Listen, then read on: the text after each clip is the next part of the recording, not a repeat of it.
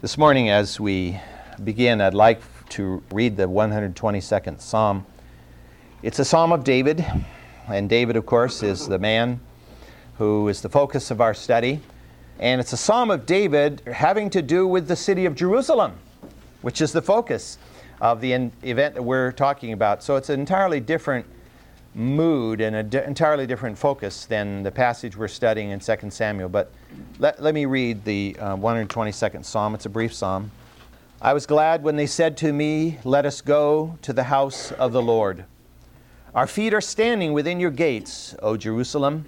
Jerusalem that is built as a city that is compact together, to which the tribes go up, even the tribes of the Lord, an ordinance of, for Israel to give thanks to the name of the Lord. For there thrones were set up for judgment, and the thrones of the house of David. Pray for the peace of Jerusalem.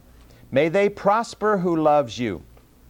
May peace be within your walls, and prosperity within your palaces. For the sake of my brothers and my friends, I will now say, May peace be within you. For the sake of the house of the Lord our God, I will seek your good. Father, as we read through the course of the history of Scripture, of the men and women of God, we are given pause at the great failures and yet the great successes.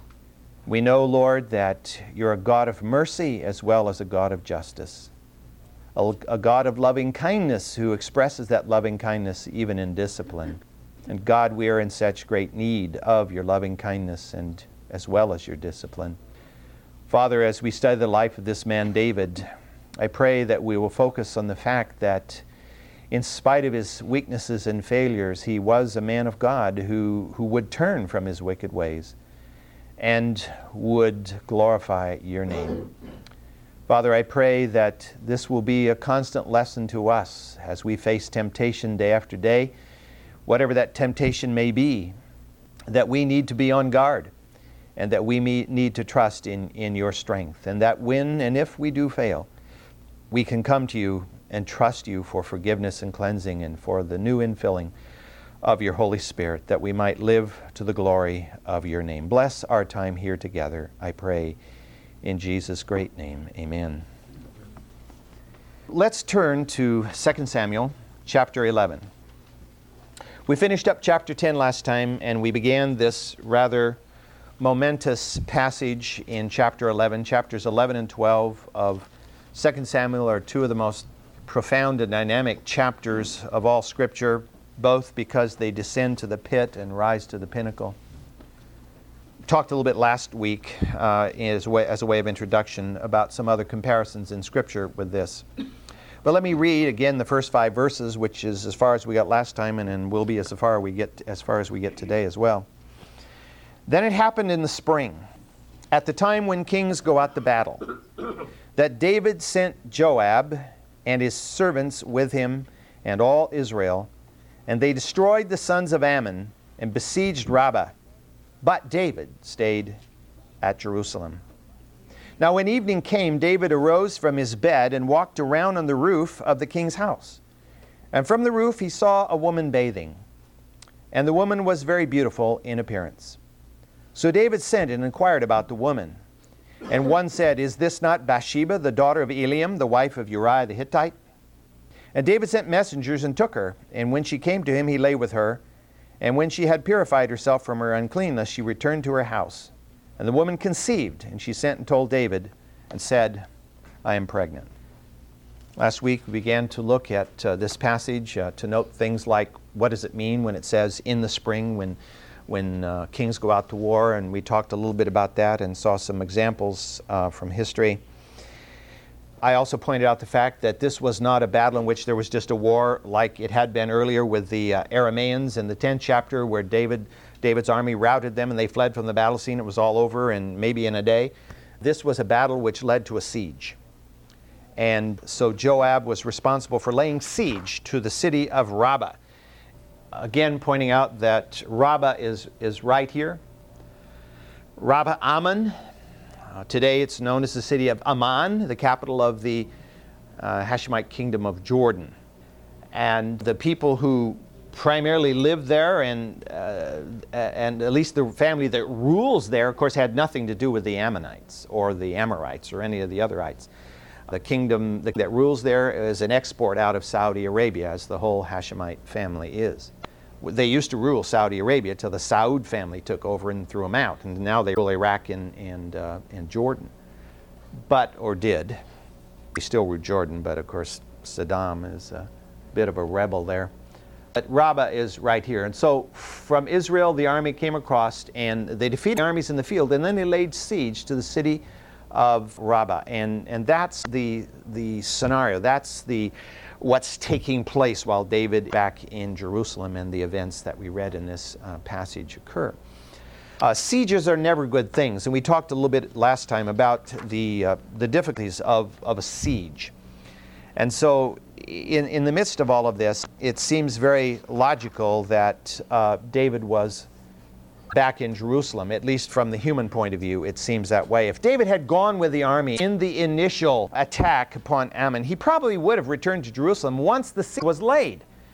Because why would he sit there uh, in, the, in the midst of the siege for months and possibly even longer? It would have been foolish for him to allow himself to be subject to all the vagaries of a siege. And I mentioned last time different things that happen in a siege.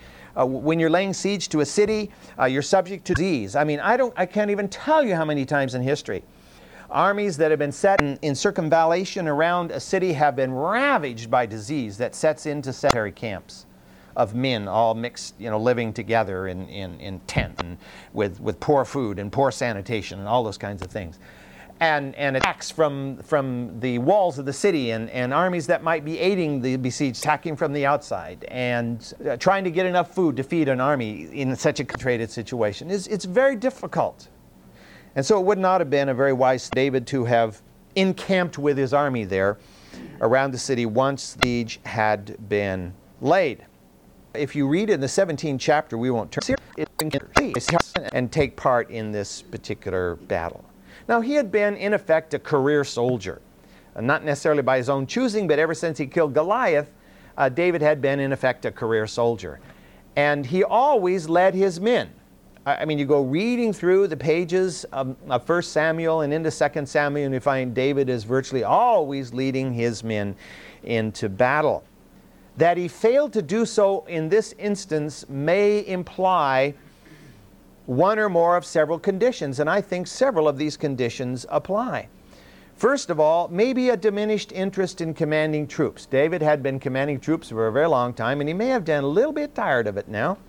Thank you, I don't think I want to go out to the battlefield anymore. Maybe a fear of, of being injured or killed, and since he was the kingpin of the empire, uh, that was very important. Uh, all you have to do is read the story of Alexander the Great to discover how important a charismatic leader can be to, to not only an army but to, the, to a whole empire because when Alexander the Great died, the whole thing fell apart.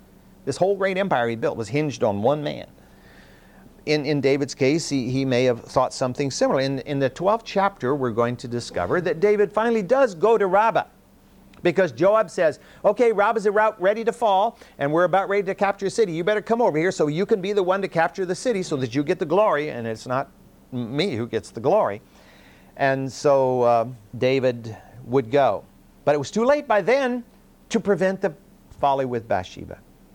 Secondly, there probably was the perceived need that David should stay at the nerve center of the empire.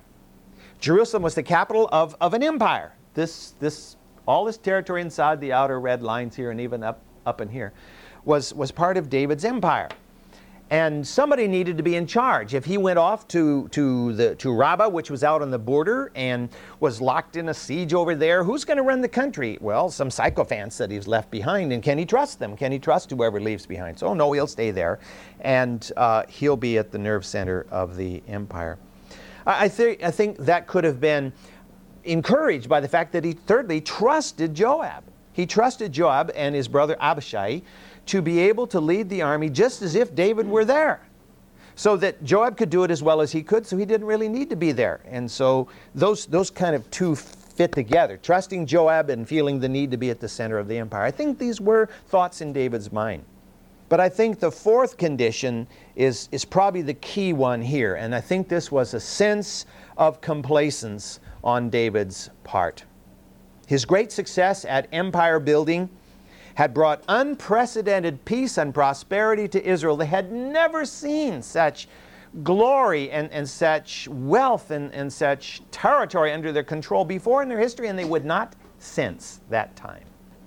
And he may have been tempted to bask in the glow of his great victories, to take his ease. Let Joab do the work. I can sit back now and, and rest. I've, I've done my job.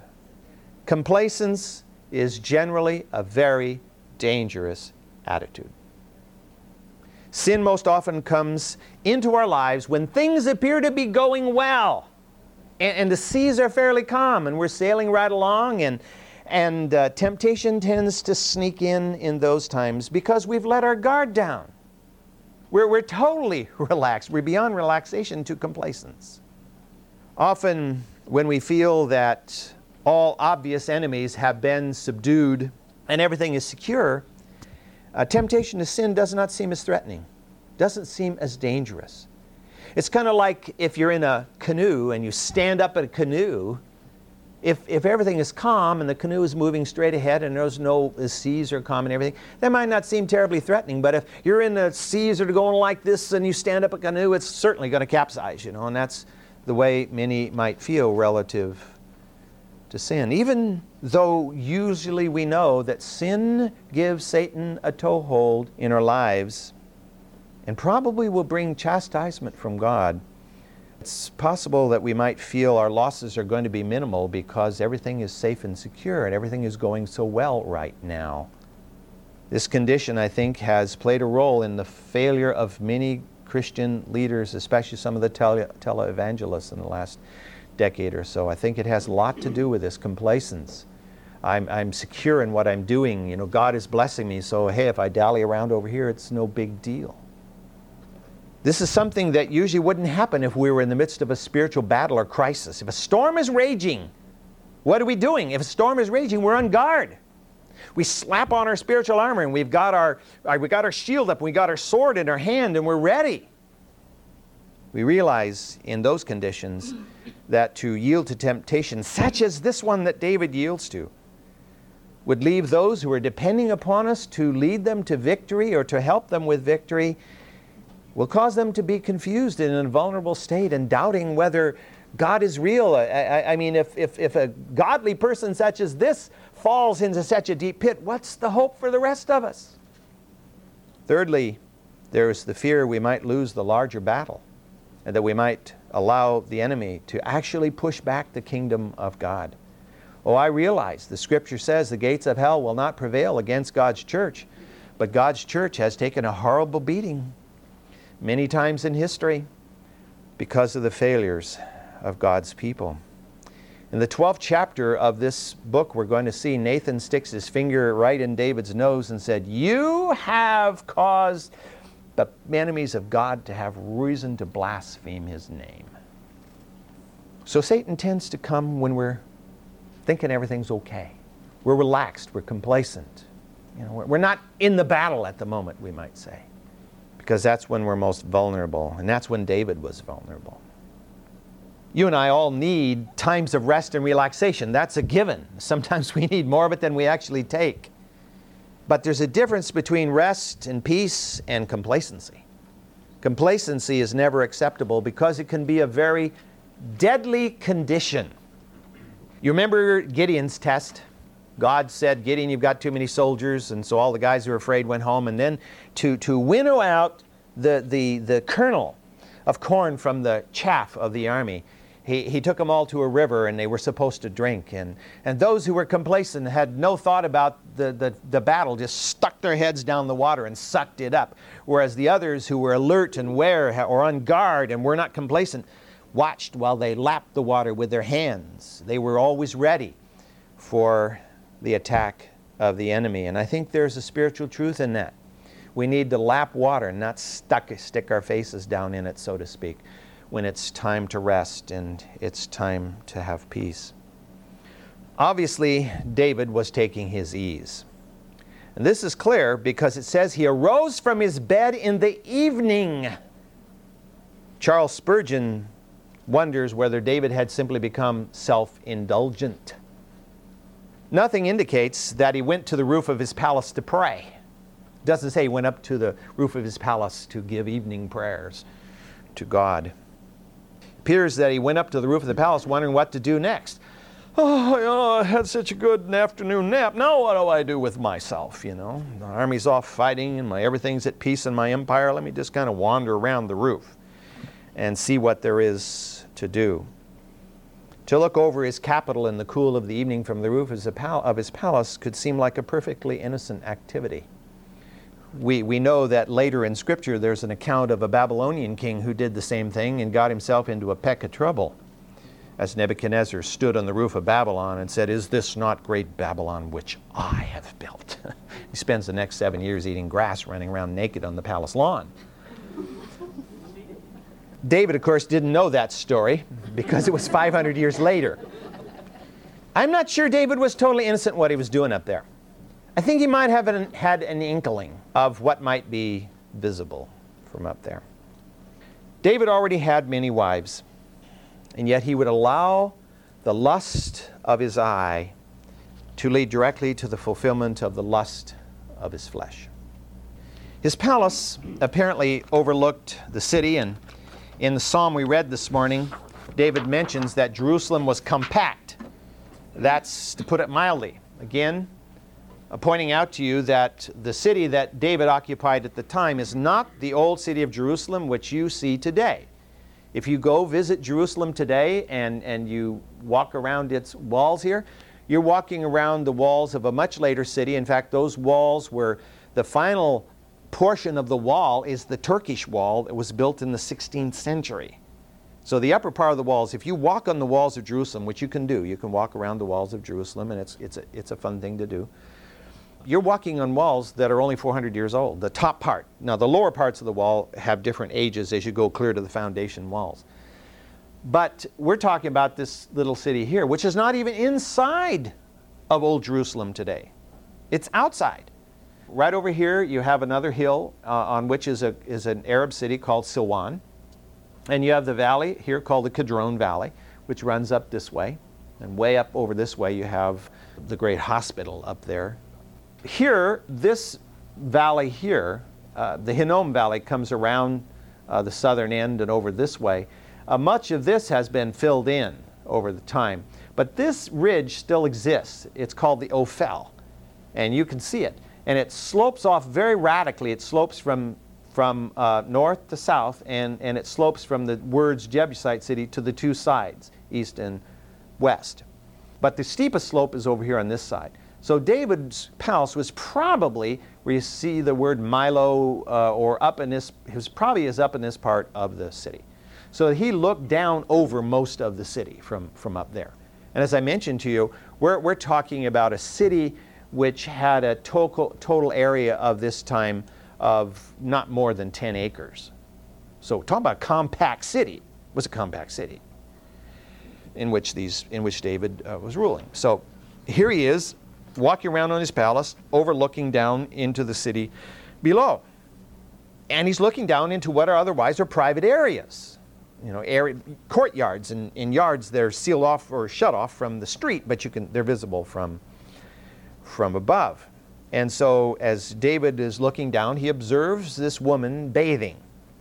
Now, we, you know, all kinds of things can be said about this, but I, I don't think there, there's nothing in the scripture indicates that she was totally unclothed here. But she was bathing in the courtyard of her house, possibly going through the ritual cleansing that a woman had to do every month, according to Le- Leviticus chapter 15, or, or maybe a daily sponging. We don't know what. But somehow here she was, she was bathing. The fact of the matter is, it's stated in Scripture that she was strikingly beautiful. And the fact that she was washing herself and that David was let his eyes fall and, and rest upon this vision that he saw down below, this, this inspired his natural male interest. And he was in an unguarded condition. He had been taking his ease, He was not spiritually uh, tuned up. He had taken all his armor off, apparently, his spiritual armor of Ephesians chapter 6. And Satan was able to use this woman to entice David not just to a visual lust, but to uncontrolled sexual lust. Now, scholars disagree as to whether the book of Job was in existence at that time or not. Some think it's the oldest book in the scripture, others believe it was mit- written much later in time. But ha- had it existed at that time, uh, David would have probably known from the 31st chapter of the book of Job. Job writes these words, Job 31, beginning at verse 9. If my heart has been enticed by a woman, or I have lurked at my neighbor's doorway, may my wife grind for another, and let others kneel down over her. For that would be a lustful crime. Moreover, it would be an iniquity punishable by the judges. It would be fire that consumes to Abaddon, and would uproot all my increase. Abaddon is the place of destruction. Uproot all my increase. Would destroy my marriage, would destroy my home, it would destroy me. David didn't even know who this woman was, in spite of the fact that she was the wife of one of his 30 mighty men, the core of his army. The 30 mighty men that he would have rubbed shoulders with more than any other men in his army.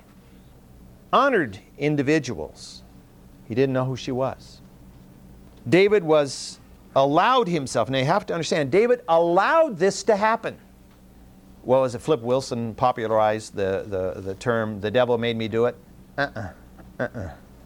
The devil is able to tempt, me, he makes us do nothing. We choose. We allow. David was so consumed by his lust that he took four actions here. First thing he did was send a messenger out to find out who she was. Good idea, at least find out who she is. While he was waiting for the messenger to return, he allowed Satan to embellish this whole thing in David's mind. I mean, this just grew to a raging fire in, in, in David's mind. And at the same time, he quenched the voice of the Spirit, the still small voice of the Spirit. David, when he finally repents of this, writes the, the 51st Psalm in which he says, Take not your Holy Spirit from me. The Holy Spirit was on David, and he didn't listen. He shut off the voice of the Spirit. He quenched the voice of the Spirit. The scripture tells us to quench not the Spirit of God. That's New Testament, of course, but David certainly knew the concept. Secondly, second action he took here was to purposely set aside some major red warning signs that were flashing there. One was that she was the daughter of a Hebrew by the name of Eliam, whose name meant God is my kinsman. I mean, just the guy's name should ring a bell in David's mind. God is my kinsman. And then, secondly, that she was married to Uriah the Hittite, one of his 30 mighty men. As soon as he heard the name Uriah, he knew instantly who she was because he knew very well who Uriah was. Uriah had served David well. Otherwise, he wouldn't be amongst the 30 mighty men if he hadn't served David well. He was somebody that David respected, someone David who, whom David had honored. Interesting, Uriah means the light of Yahweh, the light of God. But he's called the Hittite. Wait a minute here. you know, Uriah is a very Hebrew word, but Hittite is not Hebrew at all. And so, what we must assume from this is that either he or someone in his ancestry had become a proselyte. The Hittites had lived scattered through the land of Palestine when the, when the conquest occurred. There were Hittites living there. And, and some of them certainly did convert. And so probably uh, Uriah came from an ancestry of Hittites who had converted to, to the Hebrew life, but were still identified as being Hittites. The name Bathsheba means daughter of, of an oath, or uh, daughter of an oath, or sometimes daughter of seven. But what's interesting is in First Chronicles, she is called Bathshua, which means daughter of abundance. So the fact that she she was the daughter of an honorable Hebrew with the, with the name Eliam, and that she was the wife of Uriah, one of his closest military associates, should have put a screeching halt to all of David's plans at that very moment. His third action was to send messengers to bring her to him. That was a major choice he made, a commitment. Bring her to me. You know, at that point, point he just let the whole thing loose. His fourth action, of course, was when she came to seduce her and to commit adultery with her. We have to understand that this took a period of time for all these events to take place. And there was plenty of time and opportunity for David to, during that time, come to his senses, to listen to the still small voice of the Spirit of God within him. The Spirit of God is generally going to speak to us through the Scripture. Through Scripture we have read, through Scripture we have memorized, through Scripture that somehow is embedded within us. The Spirit will bring that to our attention. That's usually how He speaks to us. And David certainly knew a lot of Scripture, but he wasn't listening and he did not allow his passion to cool. Instead, he ran through every red light, purposely, 100 miles per hour. He could not plead ignorance. He knew so well the seventh commandment. He knew the whole Decalogue.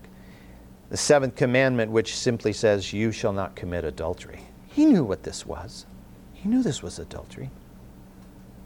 And certainly he also knew the equally blunt statement, uh, commandment given in Leviticus chapter 18, verse 20, which says, You shall not have intercourse with your neighbor's wife to be defiled with her.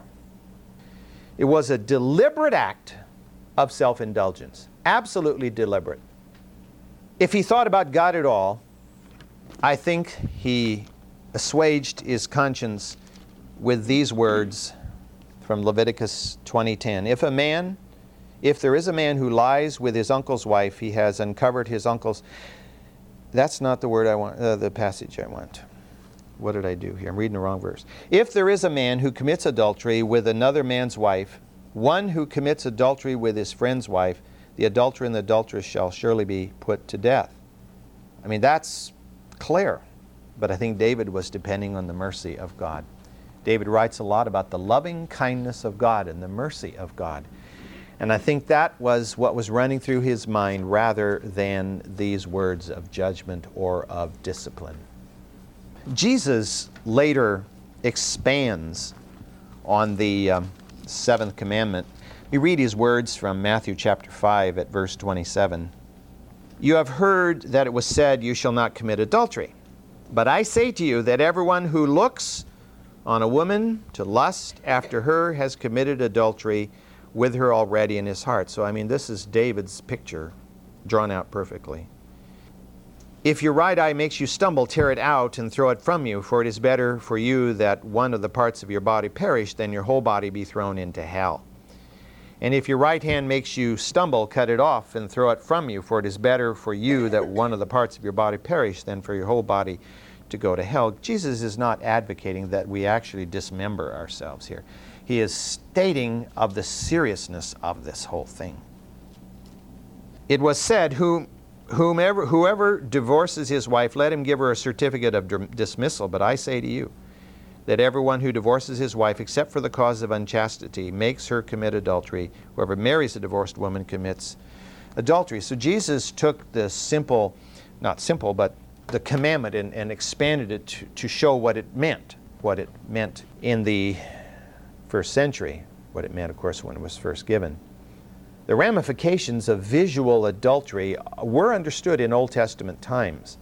And this seems to be indicated by Job's very simple little statement in Job 31, the first verse, where he says, I've made a covenant with my eyes.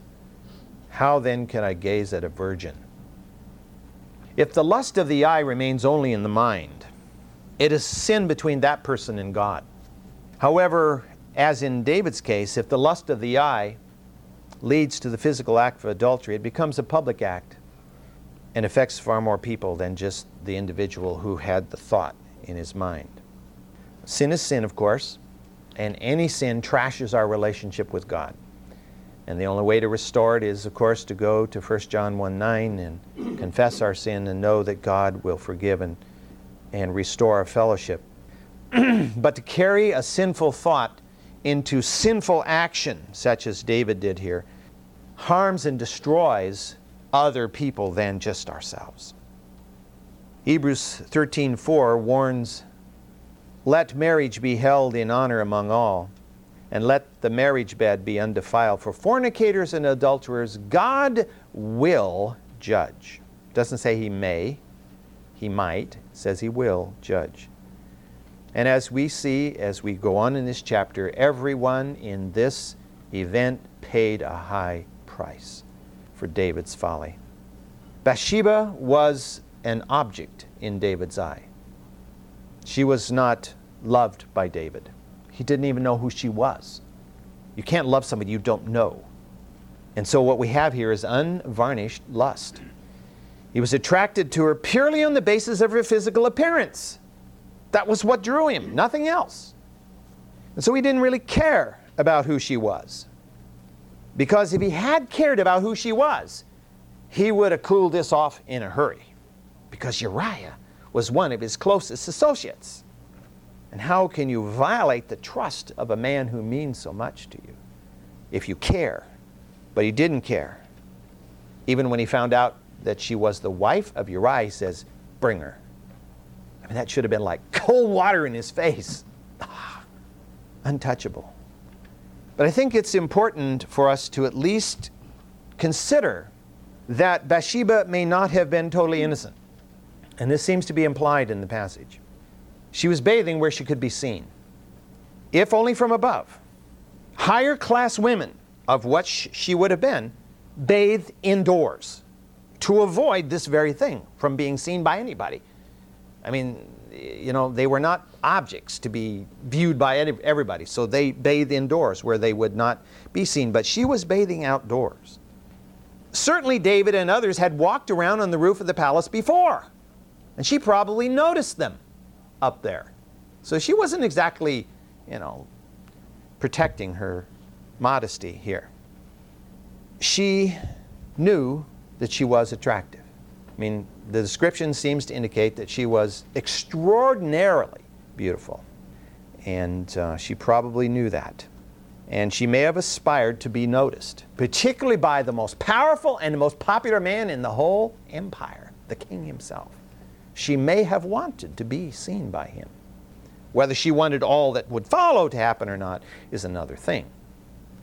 Years ago, when I was working at a, for a bank, uh, one of the guys I worked with was a highway patrolman, and, and we both had this part-time job. And, and um, he happened to make the comment one day because he had been involved in some busts that had to do with prostitution and so forth. And, and he said uh, to him, he says, if if it's not for sale, it shouldn't be on display. And you know that kind of is a point here. You know, if it's not for sale, it shouldn't be on display. But I think, you know, it's possible she may have been a bit unwitting and that Satan, her, Satan used her as a tool, using her own, you know, her own desires to be noticed and, and to be thought of as somebody, uh, to become a tool to entrap David. Secondly, there's no indication in the passage anywhere that she protested or offered any resistance to David. None whatsoever. But I should point out from that that to whatever degree Bathsheba may or may not have been culpable, the onus of the sin rested on David. Even if she were guilty of being a willing tool in Satan's hands to ensnare David, it was David's responsibility to be on guard against each and every ploy of the evil one. Unfortunately, David was responsible for setting himself up for a fall by violating God's specific command concerning marital relationships of the kings of Israel. As we have quoted before from Deuteronomy 17 17, God said, The king shall not multiply wives unto himself. Yet we discover David has many wives and concubines, 18 altogether. So, by breaking that command and taking several wives for himself, David blurred the line, blurred the line between love and lust, between marriage and adultery. Where is that line? You've heard it said many times by the great British political philosopher that power corrupts. Absolute power corrupts absolutely. Um, David is in power. And there is a corrupting influence there that you have to be on guard against. That's why you go down through the pages of history. You will find very few monarchs and emperors who were truly good men or women. They usually had serious perversions and, and, and serious evil was involved within their reign, even amongst those who profess to be Christians. Deliberate disobedience of God's word always sets us up for disaster. Always. You can count on it. The thrill of the moment is quickly replaced by very, very long term pain and humiliation. David, as you read through, and later on, as we talk about Nathan's response to all of this, and, and we read David's Psalm 51, you just get a feeling of a man who just wished it had never happened. He would have given almost anything to go back and do it right instead of wrong. Certainly, David felt uneasy in the weeks following his adultery. But, you know, the scripture, the way you read the 11th chapter and even into the 12th chapter, you get the feeling that David probably tried to minimize, excuse, or ignore the nagging feeling inside of guilt. You know, you can quench the voice of the Spirit, but it's going to come back. Now, how often he thought about Bathsheba in the following weeks, we can only speculate, doesn't say. Uh, maybe he was hoping that the whole thing would be forgotten and he could just move on as being the most extraordinary, extraordinarily popular and powerful king in Israel, Israelite history. However, Jesus taught his disciples that there is nothing covered that will not be revealed, and hidden that will not be known. Therefore, a few weeks, it doesn't say how long, but a few weeks after the act of adultery, Bathsheba sent David a note, and it was like a bombshell as he read that note. Bathsheba informed him that she was pregnant. Try as he might to sweep this sin under the rug, those three words, I am pregnant, would forever change David's life. Well, we'll start with six verse and see how this thing progresses. And uh, the rest of chapter 11, chapter 12 are very powerful passages that indicate that God doesn't just let you blow it off, God follows it up. And God will bring us to our knees as He did David.